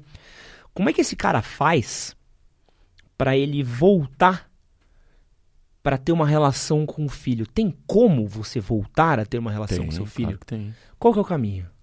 Bom, primeiro, a contribuição de um homem que não participa da criação do seu filho, ela é mínima. É importante a gente lembrar isso. Você contribuiu com uma célula. Uma célula. E, o, e quem é, de fato, pai, mãe, quem é cuidador, quem é, quem está fazendo um trabalho parental, é as pessoas que ficaram. Não sei se é a sogra, não sei se é a mãe, não sei se é a mãe com outro cara. Entendeu? Tá lá uma configuração familiar que você é um estranho. Não existe essa coisa assim, ah não, mas pai, pai é importante, o pai, o pai, o pai. Cara, o pai dá uma contribuição de uma célula. Então a gente chama de pai, o meu pai, por exemplo, eu não chamo de pai, eu chamo de pai biológico. Ele teve uma contribuição biológica, beleza? Mas é muito mínima, é muito mínima. Isso é muito importante a gente partir desse, desse ponto, senão a gente passa a vida trabalhando um, algo que está mal resolvido. Não, mas uhum. você tem que perdoar o seu pai. Você não, cara, você pode, eu acho que você tem que perdoar o seu pai. Você pode perdoar o seu pai. Mas ele é um estranho. Se um estranho entra aqui e diz, quero ser seu melhor amigo, você diz, mano, tem muito arroz e feijão pra você comer, pra você ser meu melhor amigo, pra você tem que te conhecer, a gente tem que trocar ideia. Por que que eu vou fazer esse esforço? Se você abandonou a minha mãe, por que que eu vou fazer esse esforço todo pra, pra perdoar você? Você tem que ser muito legal, velho, muito amável pra eu te amar, né? Que é a regra do amor. Então, é... Um pai que está há muitos anos afastado do filho, em primeiro lugar, ele tem que aprender a ser amável. Ele tem que aprender a ser amável. Não é obrigação do filho amar ele. Ele tem que aprender a ser doce, dócil, gentil, gente boa. Ele tem que perguntar se o filho quer. Ele tem que, ao filho que, o filho querendo, ele tem que entender quem é você, como que eu posso te dar, como que eu posso... Não satisfazer, satisfazer a minha vaidade de, ah, agora sim eu sou um bom pai, nem acalmar a minha culpa, que eu sei que vários homens que abandonam passam a vida com culpa, velho. A vida. Pensando num filho que tá, foi abandonado. O seu papel agora é dizer assim, cara, é, é, é difícil para um homem fazer isso. O homem não gosta nem de pedir informação na rua quando tá perdido. Ele, é, ele sabe tudo. E aí você ter a humildade de dizer, não, velho, vou tentar. tentar, deixa eu tentar ser, ser, ser seu amigo, deixa eu tentar ser seu conhecido primeiro, depois ser seu amigo e depois ser seu pai. Deixa eu tentar fazer esse caminho. É possível, é, mas exige do cara, exige do pai muita humildade, muito esforço e muita hum, aceitação se der errado, velho. Porque talvez dê errado, você entende? Se tiver um fã seu aqui que acompanha seu trabalho e dizer, mano, eu quero ser seu, seu amigo, quero estar perto de você, quero ver o seu dia a dia. Você vai dizer, beleza, mas não é assim que funciona. A gente precisa passar um tempo junto, preciso ver se eu gosto de você. Você tem que vir mais, você tem que se esforçar aqui, velho. Mete a cara, quando eu estiver mal, você tem que me ligar. É um esforço seu, a amizade é assim que se constrói. Então eu acho que sim, tem, cara, mas muitos pais não querem fazer esse caminho, sacou? Ah, que tristeza. É, porque é, é tudo que dá trabalho, mano, é a parte mais massa da vida. Eu esses dias tava falando com, com, com um brother sobre isso. Um brother não, tava num evento, o cara era fotógrafo, chama Ben Hur. Cara, eu aprendo demais, velho. Onde eu vou, eu aprendo com a galera, né? O Ben Hur, cara, tirando foto, pá, pá, o Ben Hur, cara gigantão, uhum. assim, forte pra caramba. E ele falou, ô, oh, Pierce, eu, eu, eu tenho uma filha, cara. E foi assim, era, era casado com...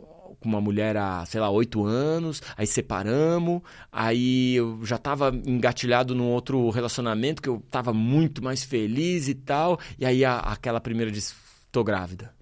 E aí o Ben Hur parou e disse, uma coisa meu pai me ensinou, sempre eu vou seguir pelo caminho mais difícil. Caramba! Ele terminou esse relacionamento e disse, beleza, vamos embora. E veio dois filhos e um dos filhos com um filho atípico. Que passou meses na U T I. E o Ben Hur lá, mano. É isso aqui. Porque o Ben Hur entendeu que não é sobre ele, entendeu, velho? Quando chega um filho no mundo, não é mais sobre você, velho. É sobre, é sobre aquelas crianças, sobre o seu relacionamento, sobre como você pode ser o cuidador dessa tribo aqui. Então, eu acho muito forte, cara, quando alguém entende que, ah, beleza, esse, esse é o caminho, Piangers, pra eu reconectar com meu filho, eu vou fazer isso. É o caminho mais difícil, espinhoso, mas é esse caminho que eu escolho. Porque é o caminho da evolução, é o caminho de uma vida boa lá na frente, é o caminho de, de entregar paz, não só pra mim, mas pra todo mundo que veio antes de mim, de curar esse trauma. De, é, sou eu que vou encarar essas chamas. Eu vou apagar esse incêndio. A partir de agora é uma vida bonita pra todo mundo. E por falar em trauma, incêndio, chamas, é alienação parental. Uhum. Como é que eu lido com essa situação? Porque aí já começa a ter uma, um outro também envolvido, né? Tem um caminho, você tem algum aconselhamento, alguma coisa pro cara que tá achando que tá passando por uma situação como essa? É, o, o que eu sempre digo é isso, tá? O que os psicólogos dizem é que no momento que você faz alienação parental, a criança ela já é minada emocionalmente, tá? Porque a criança ela se enxerga como a mãe e como o pai. Quando você fala, ah, sua mãe isso, a, a menina, ela diz, caramba, tá me xingando. O resto da vida ela vai, vai pensar que ela é aquilo. O resto da vida ela vai achar que, que aquele adjetivo que o pai usa pra mãe é ela também. Uhum. E o filho é a mesma coisa, tá? Então essa, essa é, uma, é, uma, é uma criação de, de, de trauma, de, de, de comportamento inconsciente pro resto da vida pra essas crianças. Então alienação parental é terrível, cara. Não faça isso. A mãe, em geral, faz alienação parental pra magoar o pai. Que, sei lá, traiu ou quis separar... É, e aí a mãe tem essa ferramenta. Que, que, o que, que a gente fez, falou pra mãe? Mãe, você cuida das crianças, que o papai vai trabalhar. E o que, que o papai é, fez? Ganhou um monte de dinheiro. Por causa que tinha alguém cuidando dos filhos, né, mano? Porque uhum. a gente esquece que o enriquecimento masculino é uma forma de... Ele é viabilizado pelo trabalho invisível da mulher, né? É. Isso é muito doido, a gente não consegue enxergar isso, né? Sim. Então o que eu mais vejo também é o homem que... Ah, mas por que, que tem que dar pra minha mulher metade do meu patrimônio? Trabalhei a vida toda, vou ter que dar tudo de mão beijada. Mão beijada, né? Que louco, né, velho? O cara escolheu morar com a pessoa, escolheu casar com a pessoa, a mulher tá lá cuidando dos filhos e ele não quer dar o que ele passou esse tempo todo construindo. Aí a mulher tem a ferramenta dela também. Se a mulher tá magoada... Se o homem tá magoado, ele não quer dar o dinheiro. Se a mulher tá magoada, ela não quer dar os filhos. Mas como é que... Desembaraça? É. Você vê a treta, viu? Por isso que eu falei que a parada é fazer terapia antes da parada. Antes Pô, não, pelo amor de Deus, Cê né? Você tá entendendo, cara? Porque chega nesses momentos, esses são os momentos casca-grossa. Esses são os momentos casca-grossa. Que é a mulher que tem que ter muita maturidade pra dizer assim, beleza, beleza, vamos lá. E o, e o marido, beleza, mano, é isso. Vamos, vamos se acertar. Vamos se lembrar do casal que a gente já foi um dia. Vamos se lembrar do casal que se respeitou, que se, mais que se respeitou, né? Que se desejava, a gente desejava a presença de um do outro. Vamos se respeitar. Aí, assim, se for algo que é em uma via só, é esse caminho que eu estava descrevendo como um pai que abandonou, para um pai que abandonou. Se for uma mulher muito magoada com um homem, cara, é isso. Baixar a cabeça e dizer como é que eu arrumo as coisas. E você vai reconquistar a confiança, que é uma coisa dificílima, velho. Você reconquistar a confiança de uma pessoa. Não tô falando pra voltar, tá? Pode, uhum, serve pra voltar relacionamentos. Mas assim, pra acalmar, pra gente é, é, botar uma pá de cal na mágoa, esse homem ele precisa fazer esse caminho de humildade. O mesmo funciona aqui. Eu vejo, e conversando com, com, com especialistas em separação, muito mais mulher magoada com homem. Tá? Mulher magoada com alguma coisa que o homem fez e a mulher, então, usa a arma que ela tem, que são os filhos. Sobrou para ela na sociedade. Dinheiro ela muitas vezes não tem. Era contra a lei mulher abrir conta até Nossa. Os anos sessenta, velho. Isso é bizarro. A mulher não podia pegar um empréstimo até os anos setenta, velho. Não, o lance do desquite, que, que acabou é ah, o desquite. Da mulher des- desquitada... Porque uma mulher, a partir do momento que ela se separava, acho que até a década de oitenta ficou isso, hein, Marcos? Então, assim... A mulher era desquitada e tinha uma... ela não podia casar de novo, ela não podia fazer uma série de coisas, porque ela tinha sido desquitada por um homem. É, um... é bizarro. É assim. Bizarro que... que tipo, e não foi assim, tipo, há um século, é, tá ligado? É, coisa de... Foi tipo agora, nossas mães passaram por essas é. situações, cara. Tá ligado? É, se eu não me engano, estupro marital só foi considerado crime nos anos noventa, velho. Não. Pô, você quer uma coisa mais, mais, mais clara que todas? É o, a legítima defesa da honra. Aí, meu... Foi quando? Foi dois Sei anos lá, atrás? Cara. Foi agora que a gente, tipo, conseguiu tirar, porque é bizarro, tá? Era, ainda era uma... Então, então, beleza. A gente deu pra mulher poucas armas. As armas dela, ó, você vai cuidar de casa e do filho. A mulher disse, tá, então agora você me magoou, agora eu vou te responder na mesma moeda. Então esse é um processo, de novo, do homem... recuperar essa confiança. E é, é. muito difícil. E é. muito homem não quer. Imagina quando entra advogado no meio, então. Que deve virar um, uma metralhadora de desgraça, né? Infelizmente. E é a criança que, que vai, né? Como sempre, assim. Eu, pô, eu sou filho de pais separados. E posso falar. E já falei pros meus pais, já conversei com eles. Falei assim, pô, você acha que você sofreu na briga que você tinha com meu pai? Você não sabe o que eu tava passando. Que é mil vezes pior. É mil vezes pior. É o... É uma coisa que o casal às vezes não entende, né? Porque a criança pega, a criança cresce, briga, e um tá puto com o outro, e um odeia o outro, aí um fala mal do outro pro filho, aí você fala, pô, mas... E sabe que é, a gente sempre diz assim, ah, você é muito infantil. Eu discordo, infantilidade não é imaturidade, pelo contrário, você pergunta pra uma criança, ó, oh, papai e mamãe estão se separando, como é que você acha que é o mais certo? A criança, ela resolve, cara. É. A criança resolve da forma mais madura, velho, mais respeitosa, ouvindo o pai, ouvindo a mãe, separando o patrimônio, tá ligado? Melhor que os, os advogados. É, então, assim, é, isso que você tá é, falando, olha isso, cara, olha, olha que imaturidade, né? Não infantilidade, né? É. Porque a, a criança estava muito, muito é, é, é, ciente das violências que estavam sendo colocadas. E a criança sente demais, irmão. Quando é uma separação assim, agressiva, né? A, a, de novo, eu não, eu não acho... sabe? Eu sou um defensor de relacionamentos duradouros. Eu uhum. sou casado há vinte anos. Mas eu não acho que todo relacionamento deve durar para sempre. Entendeu? Acho que muitos relacionamentos duram... É, até demais, e a criança acaba sofrendo nesses processos, porque daí é só briga, briga, briga, briga, briga, e ah, tamo junto por causa do filho, mano, talvez seja melhor separar, se só brigam, entendeu? E separar da forma mais madura possível, e a gente volta pro, lá pro início do nosso papo, esse caminho do amadurecimento tem que acontecer no homem, mas também tem que acontecer na mulher, cara. A é. mulher, ela também tem que entender que existem atitudes e respostas maduras para aquilo que acontece a ela. Fala maturidade, e quando eu vou ser pai num momento que eu não tô maduro? Tipo, adolescência. Acontece. Qual que é o... Aí, aí, aí são dois B Os, né? Não, cara, mas é, é, assim, a gente tem visto uma imaturidade masculina de longo prazo, né? Então, a geração canguru, a geração neném, gente que mora com os pais até os quarenta, fica só jogando videogame até os cinquenta, a mãe sustenta, ou sei lá, ganha uma pensão. Então, você é, tem esse fenômeno moderno, dado, não, tipo, ah, não, não, não preciso... Não preciso fazer essa transição de cuidador. Então, não me preocupo muito. Eu já vi muito jovem de dezesseis absurdamente responsável, cara. Eu já encontrei com jovens, pais de dezesseis, dezessete anos, que eram fenomenais, cara. Me- melhor que eu. Melhor que eu. Sabe? De quebrada. Que, cara, ó, trampa essa hora, essa hora. Nunca perdi uma reunião de creche da minha filha. É, nunca perdi um sábado, um domingo com a minha filha, sabe? Tipo assim, numa responsa, velho, que eu olhava e dizia, velho, esse cara é mais é melhor que eu. esse cara é mais pai que eu, que eu fui.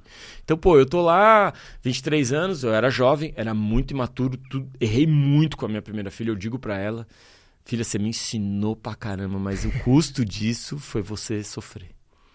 Porque eu fui um bocó, um idiota, em vários momentos eu explodi, um cara que castigou, um pai autoritário, em outros momentos eu fui um pai, é, sei lá, frouxo, em outros momentos eu fui um pai que achava que o meu, meu papel era só pagar a conta, em outros eu fui muito avarento, em outros eu dei, eu dei coisas que não devia dar, entendeu?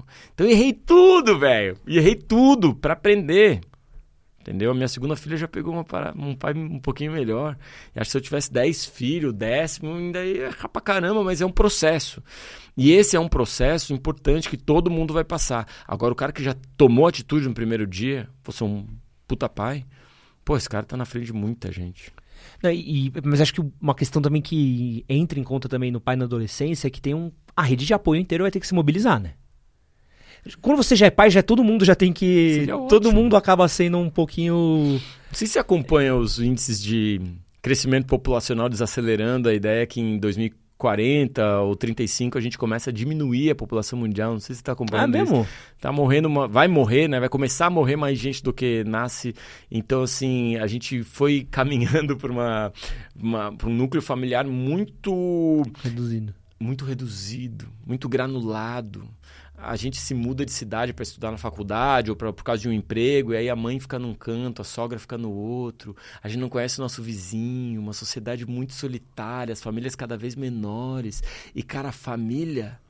Família é um negócio grande, né? Família é, é um negócio, pô, em casa cheia. A gente precisa achar formas de lidar com isso, com essa solidão moderna, que é a causa de... Pô, uma série de ansiedades e depressões aí a gente vê.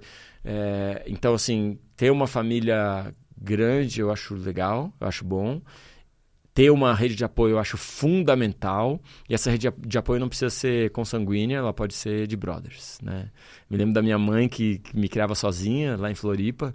Ela tinha, sei lá, umas nove amigas que vieram da cidade dela, lá do, do, do interior do Rio Grande do Sul, para morar em Floripa também, para trabalhar mais ou menos na, na mesma área, na mesma empresa. E elas cuidavam de mim, velho. Era um monte de mulher cuidando de mim, tá ligado? E eu tava sempre, alguém me pegava na creche, a outra me levava, eu ia, ficava na casa de uma, ia pro escritório da mãe, ficava... E isso é, muito, é fundamental, cara, pra gente conseguir criar crianças. Esses dias eu vi uma...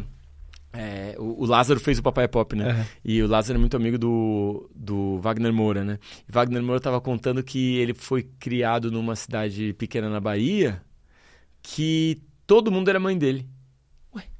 Era um, meio que uma comunidade uhum. que todo mundo mandava, né? Assim, tipo, falar, ó, oh, uhum. vai fazer tarefa. Ele ia lá fazer tarefa, entendeu? Ah, o que tem de almoço? Ele comia, almoçava na casa de um um dia, na casa do, do outro um dia. Então, todas as famílias cuidavam de todas as crianças, cara. Isso é fantástico, isso é maravilhoso. De novo, porque os laços familiares, eles devem ser laços de afeto e não de sangue, não de sobrenome. Quando uma criança cresce rodeada de afeto e de segurança, ela cresce para se tornar essa pessoa segura e confiante nela mesma. Cara. Então, quanto mais a gente tivesse confiança uns nos outros, amigos, casais, brothers, familiares, para ajudar nessa criação, melhor para cada um dos elementos e para a criança. É engraçado, você falou isso, eu lembro muito do meu bairro, né? Pô, hum. em São Paulo. Pô, sou crescido aqui na Moca e era um bairro super tranquilo, né? Não tinha assalto. Eu lembro que a, a gente tinha um muro muito baixo, muito baixo, então era um muro na altura do, do quadril, assim, e era muito comum... É, ter festa de bairro com as portas abertas, não sei se você pegou um pouco disso. De... Sim, total. Ficava a porta da casa aberta e entrava quem quisesse. Sim. Então, tava passando na rua, assim, ah, tá tendo uma festinha lá dentro. A gente entrava, ia embora. E era muito comum almoçar na casa de criança, muito. De passar aí na sala. Muito. Era um direto, né, meu amigo Marcel, beijo, que é, sempre acompanha os conteúdos aqui. Pô, quantas vezes não passei na casa da, da família dele, não era nem da mãe dele, era a casa do tio dele. Pulava o, o muro, via eles vendo T V e entrava. Pronto. E era tipo, meu, tá aí, ah, pô, é um amigo do menino ali, ficava vendo T V com ele. É muito formativo, você entende isso como é formativo pra uma criança? É, é, pra uma criança que sai oito da manhã pra brincar e volta às seis da tarde, todo ralado e sujo, e a criança pergunta, onde é que você almoçou? Eu não sei, entrei numa casa lá, almocei. É muito forte pra essa criança ter uma visão de que ela é foda, ela... ela dá conta do recado, ela é boa, ela domina as situações, que os outros são bons, que ela pode confiar nos outros, e que o futuro, assim, o, a sociedade, a construção que a gente está fazendo, que o futuro dela vai ser um bom futuro, cara. Olha quanta gente está ao redor dela para ajudar ela. Mas o que que, como que a gente cria crianças hoje? Não confia em você. Ah. O que que você vai ser? Ah, isso não dá dinheiro. Deixa que eu faço. Não sobe aí que você vai se machucar. Larga esse galho aí que você vai se machucar. Você não consegue fazer nada. Você é um ser que não tem autonomia alguma. Você não consegue. Deixa que a mãe faz aqui para você. Esse cara não confia nele mesmo. Não conversa com estranho. Cuidado com o homem do saco. O homem do... Né? Sei lá, o homem da capa preta, tá ligado, mano? Então já, você já fica, pô, então não fala com estranho. Não vou falar com ninguém. E por último, o futuro vai ser terrível. Não tem mais é, emprego, não vai ter comida, vai ter guerra, pandemia, aquecimento global. Você entende por que que é uma geração deprimida? Ou porque é uma geração ansiosa? Uma geração que não confia nela, não consegue fazer nada. Se diz um, um amigo meu numa empresa, contratou uma menina de dezesseis anos, tocou o telefone e ela, o que que eu faço? Ele falou, porra, cara, atende, fala. Mas o que que eu falo? Ficou mega nervosa, dezesseis anos, não conseguia atender o telefone, cara. Não confia nela mesma, não confia nos outros, sempre preocupado. Não, não posso sair na rua, vão me roubar, vão me assaltar, vão me sequestrar. E não confio no futuro, não tem mais nada no futuro para esses jovens.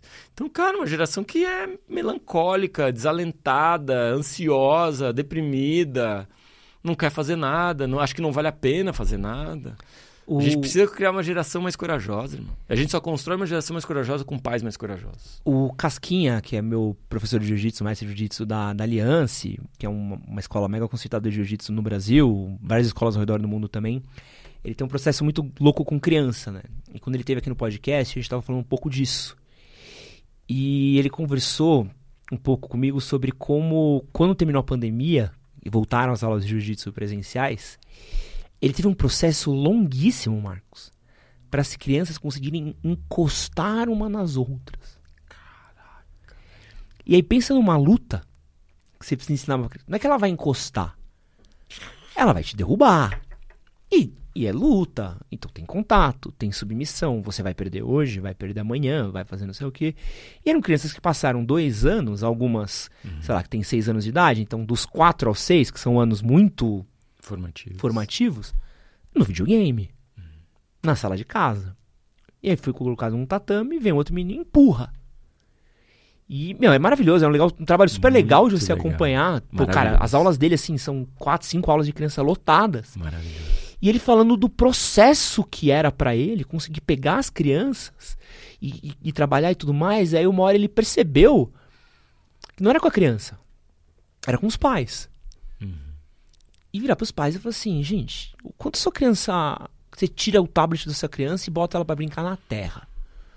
Quando, quando vocês levaram pro mato, soltou sua criança num sítio, vai ficar aqui. Uhum. E mais importante, quando que você... Foi pra esse mato, foi pra esse sítio e brincou com ela. É se isso. Sujou com ela. Jogou bola com ela. Você precisa muito ver. O trabalho do Casca é muito legal. Ele traz os pais, ele faz os pais faz participar das brincadeiras, isso participar aí. Com os filhos, entender. Porque é isso, né? A gente terceirizou a criação das crianças, a tablet, uhum. a celular, a coisa besta. E não entende por que, que a gente tá criando uma geração ansiosa, uma criança que tá vivendo à custa de aplicativo e que não tem mais habilidade tátil e parece que é incapaz. Por quê? Hoje é injeção de dopamina o tempo todo. O tempo todo. É aplicativo, tá na mão da Netflix, tá na mão aqui, ah, quero ver agora. É. Não tem, como não tem agora? Tem que esperar uma semana pra um episódio? Não, isso não, agora, tá aqui. Ó. É louco, né? E, e, e é, um, é uma reconexão que a gente precisa fazer, né? Muito importante, né? Muito, e através do esporte, da natureza, através da, da conversa, né? Eu brinco que é um, a conversa é uma, uma técnica antiga, que os antigos usavam, né? A, a conversa familiar, né? O esporte, você vê que forte, né? Às vezes a gente coloca, ah, vou colocar meu filho no futebol, né? E aí fica do lado de fora, boa, vai, corre, corre, corre. Cara, mas o nosso filho nunca nos viu jogar um futebol, velho. Então parece que você colocou seu filho numa tortura lá. Você joga o seu filho pra uma tortura, pra uma, um le, uns leão lá e... Ô, oh, oh, filho, você devia ter chutado. Mas, cara, joga com seu filho. Vai você jogar um dia com seus amigos. Coloca essa, esse processo como algo que é seu também. erra, cai, ra, se rala também. Algumas pesquisas mostram que filhos que enxergam o struggle, né, a, a, a, as dificuldades de conquista dos pais, são muito mais resilientes, se esforçam muito mais. Então, também existe uma geração de pai que, se, que, que acha que tem que ser o pai perfeito. Então, que é o pai que, né, que é o, tá distante de tudo, ele é perfeito, ele nunca erra. E essa perfeição também gera ansiedade, porque a criança sabe que não é perfeita. E ela, pô, se meu pai é perfeito, então é possível ser perfeito. E se eu não sou perfeito, eu não, não sou digno de ser filho do meu pai. Então, esses são processos que acho que o esporte, a natureza, as brincadeiras são muito formativas. É triste, mas é verdade. A gente precisa se reconectar com uma infância mais lúdica, mais brincalhona, mais uh, um, tátil, né? E é. menos digital. Comer minhoca, né? Que é... é, eu comia a areia da praia, velho. Adorava. Marcos, uma coisa que eu não vou conseguir ser feliz se eu não te perguntar. Claro. Como é que é fazer um filme? Ou ter sua obra transformada Muito em um doido, filme? Véio. Você pensa, você sonha com isso? Pô, não, não era um sonho meu, era um sonho de criança, mas hoje em dia eu olho e falo, pô, acho que eu um... gostaria de um dia Vai ver um bagulho rola, meu. Irmão. Vai que rola. Bom, primeira parada, você tem que escrever umas coisas, tem que pensar nos projetos, né? E aí eu escrevi o livro, não esperava, o livro... Aí lá por dois mil e dezenove, no... dois mil e dezoito, tava almoçando com ele hoje, o Gabriel Guzman. Ele tava no... Tava numa livraria, abriu meu livro, falou, pô, gostei. Ele, tava... ele trabalha com cinema já há um tempo. Uhum. E aí virou, viu o, li... o número da editora, vou ligar. Vai que tem os direitos ainda. Ligou, atendeu o dono da editora, Gustavo. Sorrindo, né? Lá em Caxias do Sul. Não, eu quero falar com alguém que manda. Não, eu, eu mando. Eu sou o dono. Não, não, eu queria comprar os direitos. Ah, vamos se encontrar, eu tô indo pra São Paulo amanhã. Ah, beleza, se encontraram. Vendemos direitos. Cara, ficou dois mil e dezenove trabalhando no roteiro. dois mil e vinte veio a pandemia. Puta. Daí, tipo, entrou em stand-by. Porque, cara, como é que vamos produzir no meio da pandemia? E a gente... Eu sou muito assim, cara, eu gosto de botar a mão em tudo. Então, minhas palestras eu faço sozinho, uh, meus vídeos eu faço sozinho, eu edito, minhas redes, eu sou super, todo cuidadoso, assim, pra, cara, é, é, eu faço pouco, mas eu quero fazer bem, tá ligado? Eu uhum. quero, não quero postar qualquer porcaria. E aí, eu, pô, filme é centenas de pessoas mexendo no teu trabalho, né? E você, como autor do livro, talvez não... encoste tanto quanto... Total! E aí tem aquela sensação de, cara, alguém vai pegar minhas histórias, a história da minha família, a minha vida, e vai transformar num negócio que talvez eu não tenha orgulho. E o primeiro roteiro que veio, realmente, eu olhei e falei assim, não, cara, não, é isso aqui, isso aqui tá ruim, isso aqui tá ruim, isso aqui tá ruim. Aí veio o segundo roteiro. Você tinha direito de aprovação de roteiro? É, cara, é incrível, assim, porque eu aprendi isso quando eu, quando eu fui vender... Quando eu fui escrever o meu primeiro livro... Eu liguei para um amigo meu que é dono de editora, falei, ó, oh, tem essa proposta, e ele me ensinou algo que eu, que eu guardei para a vida, que é toda negociação é tipo um namoro. Você vai negociar com a pessoa, só negocia, só fecha se você gosta da pessoa, cara. E tudo que eu fiz na minha vida a partir de então é sempre assim, é tipo...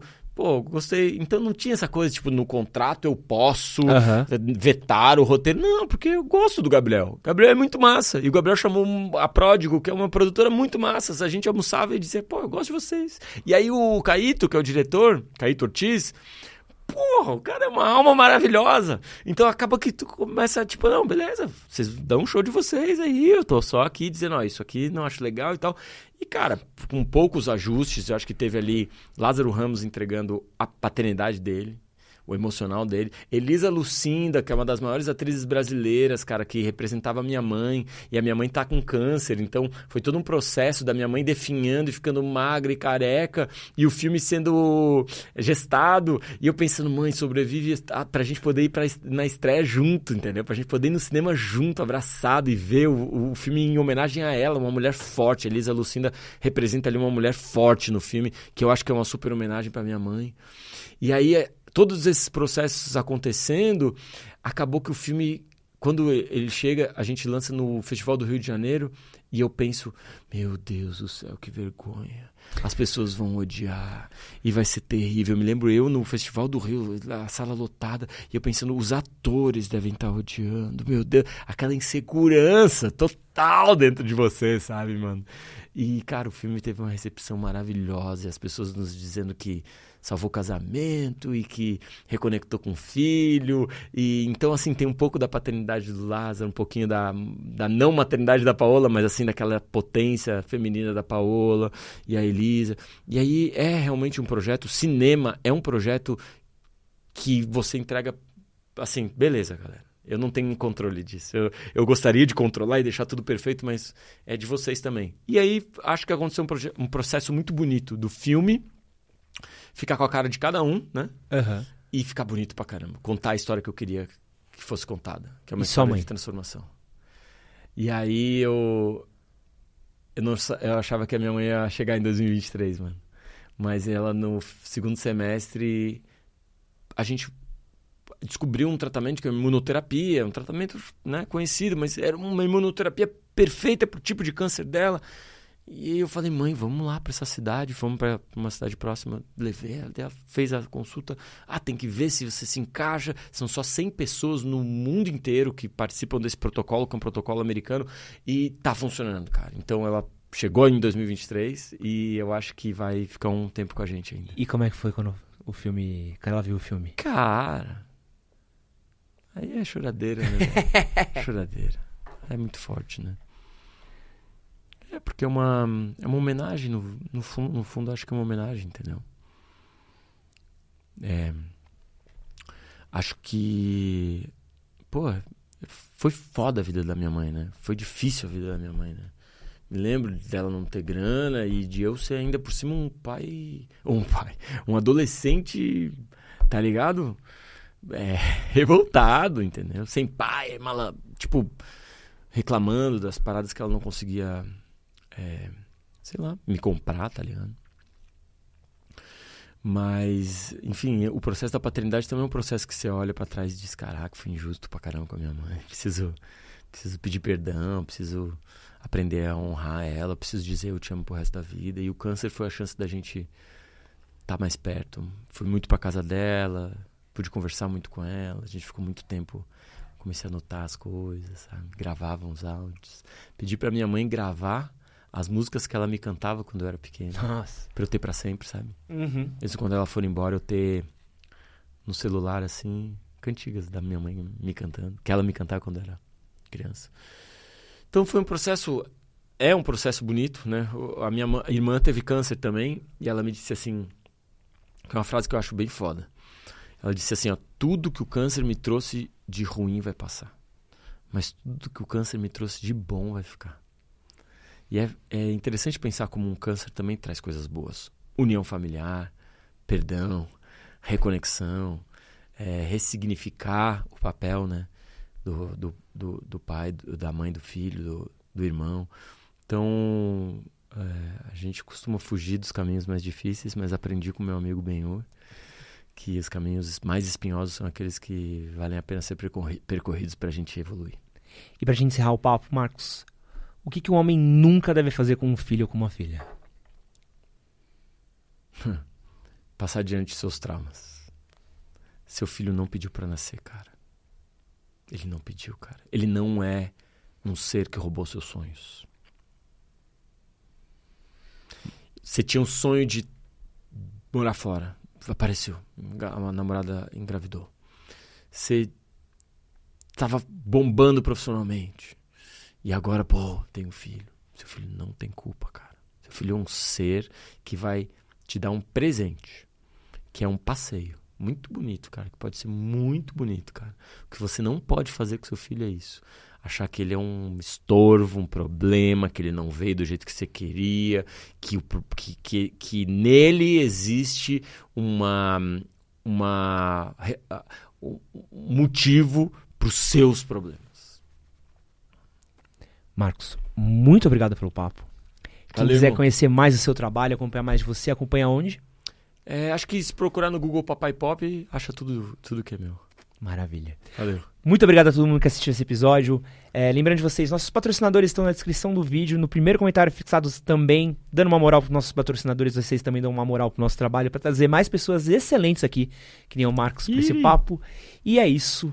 Bom dia, boa tarde, boa noite, dependendo do horário que você estiver assistindo esse episódio. Um grande beijo e é nóis.